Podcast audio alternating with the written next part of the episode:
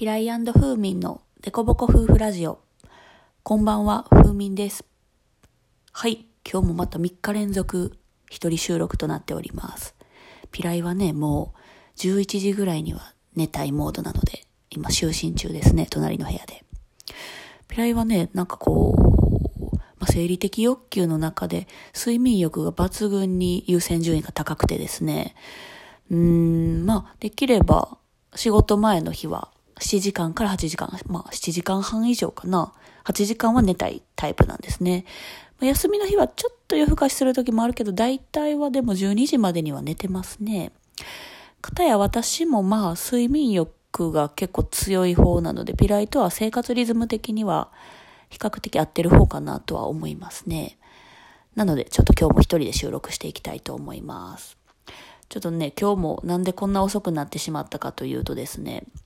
えー、っと、まあ、10時ぐらいまで1時間ほどピライと散歩に行ってまいりましてですね、うん、ドラクエウォークをしてきたんですよ。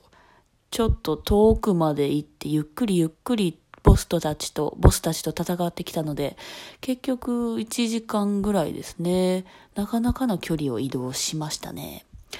皆さんドラクエってやったことあります？私ね、本体の方のドラクエはね、一回もやったことないんですよ。スーパーマリオとか、ボンバーマンとか、ドンキーコングとかはあるんですけど、ドラクエって、なんかめっちゃ長いじゃないですか。知らないんですけどね。あんまりこう、RPG? ロールプレイングゲームに、うーん、多分ね、触れたことがあまりなくて、そんな長時間ゲームに没頭した記憶が、まあ、たまたま買ってなかっただけだとは思うんですけどね、なくて。なので結構今回のスマホでできるポケモン GO ならぬドラクエウォークは、まあ、やり方を一からピライから教えてもらってやってるんですけど、あれってね、4人1組で、まあ、最初は主人公が1人なんですけど、ちょっとずつストーリーが、えー、っと、進むにつれて、仲間が増えていって、まあ、最終的に4人1組なんですけどね、ドラクエウォークっていうのは。で、名前をね、好きなように決めれるんですよ。だから私はまあ自分の主人公を風民にしてて、で、あとの3人はね、好きな芸能人の名前をつけて戦ってるんですね。ちょっとモチベーションが上がるように。で、この3人誰にしたかっていうと、僧侶。僧侶っていうのは、仲間が、えっ、ー、と、HP ですね。こう、力が弱くなっていた時に回復させてくれる能力がある僧侶。僧侶のことをニノにしてます。私ね、嵐が好きで、嵐の中でも一番ニノが好きなので、ニノとつけてますね。で、えー、っと、戦士かな？戦士。戦う攻撃力のある戦士を通りにしてます。これ松坂通り氏ですね。うん。まあ、めちゃめちゃオタクで追っかけてるわけではないんですけど、結構松坂通り氏が出てる作品は見てしまうという、まあ、全然全部じゃないんですけど、気になる存在ですね。で、最後、えー、っと、あ、そうだ、最初は魔法使いだったのを、ちょっと転職して盗賊にした。えー、これは敦子にしてますね。これは前田あっちゃんですね。えー、っと、私 AKB48 もうん、あっちゃんの卒業する時ぐらいで一緒に卒業したんですけど、その時ぐらいまで結構好きでね、いろいろ追っかけて、追っかけまでは行ってないかな。だからネット上とかテレビとかでよく見てたんですよね。だこのニノと、通りと、あつこと、風味、この4人1組のチームでドラクエ頑張ってるわけです。うん。やっぱこの方がテンション上がりませんか？でもね、ピライはあんまり、まあ、好きな芸能人堂本剛さんとか、いるにはいるんですけど、名前変えてないみたい、平井は。ピラ、うん、ピライはね。うん、変えてない。まあいろんな戦い方がありますよね。で、今日は何の話をしていこうかというとですね、前置き長くなってしまったんですけど、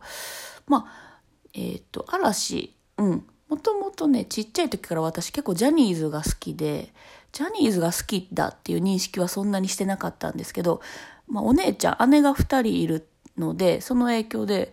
うーん、長女誰が好きやったやろな、最初 V6 とかが好きだったのかな。まあ、とにかくちっちゃい時からよくテレビのついている家だったので、最初はキンキキッズかな。キンキキッズがまだデビューする前によくドラマにね、二人で出てたんですよ。人間失格っていう暗いドラマとか結構。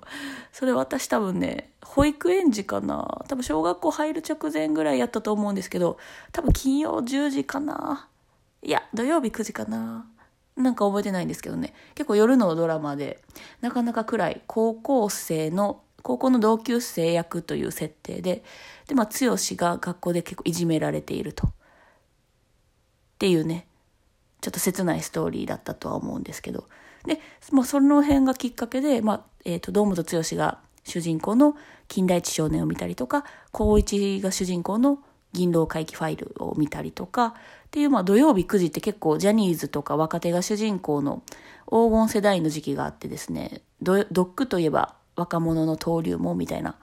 時期があって、で、その中で、うん、人間失格の高一のルカという役がすごく好きで、最初は高一にハマったのかな。で、その後、金田一をね、見るにつれて剛にハマって、で、そうこうしてるうちに、まあ、タッキーを筆頭に、ジャニーズジュニアの黄金期が来たんですね。で、その時に8時だ J とかいろいろこう、ジュニアが主役のバラエティとか、まあ、ドラマとかがいっぱいある中で、で、嵐がデビューする前のえっとまあ、リーダーはあんまり出てなかったんですけど、ほんの他の4人はね、よくしょっちゅうしょっちゅうドラマとかで見かける機会があって、で、その中で、嵐のデビューする直前ですね、危ない放課後っていうドラマがあって、それがまあ、ニノと、えっと、今はもうやめてしまったけど、関ジャニエイトの渋谷昴くんが2人とも出てて、で、多分それきっかけやったかな。まあ、そのあたりからニノが気になる存在で、ずっと注目してて、で、まあ、嵐としてデビューして、っていう流れがあったので、結構ね、嵐がデビューした後にちょっとニュースに行ったりとか、ちょっといろいろこう浮気はありながらも、ずっとニノのドラマとかはチェックしてましたね。うん。まあ、全部リアルタイムではないんですけど。うん。で、まあ、だから結構、えっ、ー、と、活動休止の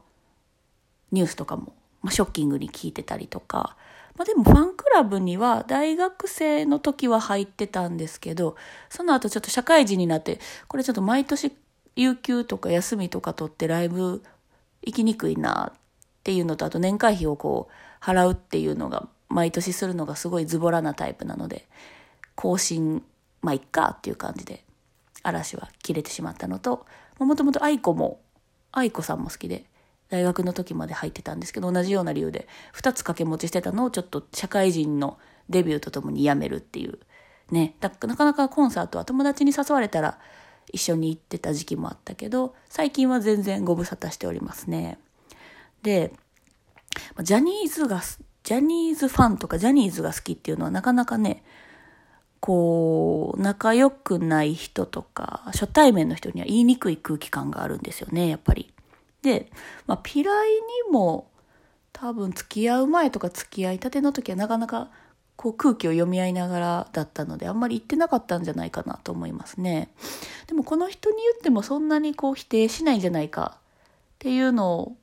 感じてから言えるようになったのかな。まあ、ピライもあの、なんせ堂本剛くんが好きですからね。っていうのを知ってから言いやすくなったのかな。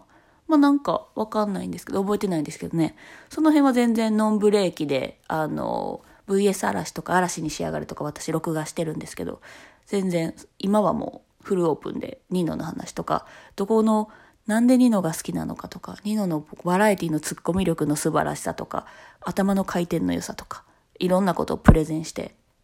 うん、結局今、ピライも嵐の中ではニノが一番好きということで、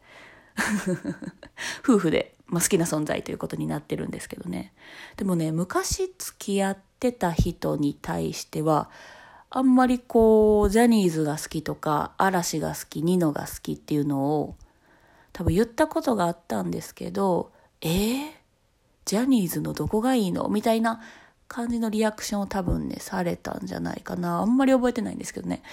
まあ、そんなにこう、全否定ではないかもしれないですけど、やっぱり、ジャニーズ好きイコールイケメン好きとか、なんかアイドル、アイドルのことが好きって、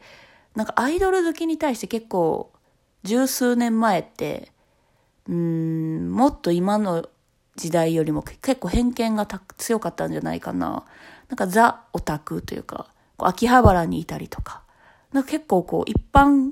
ピーポーっぽい人じゃない人が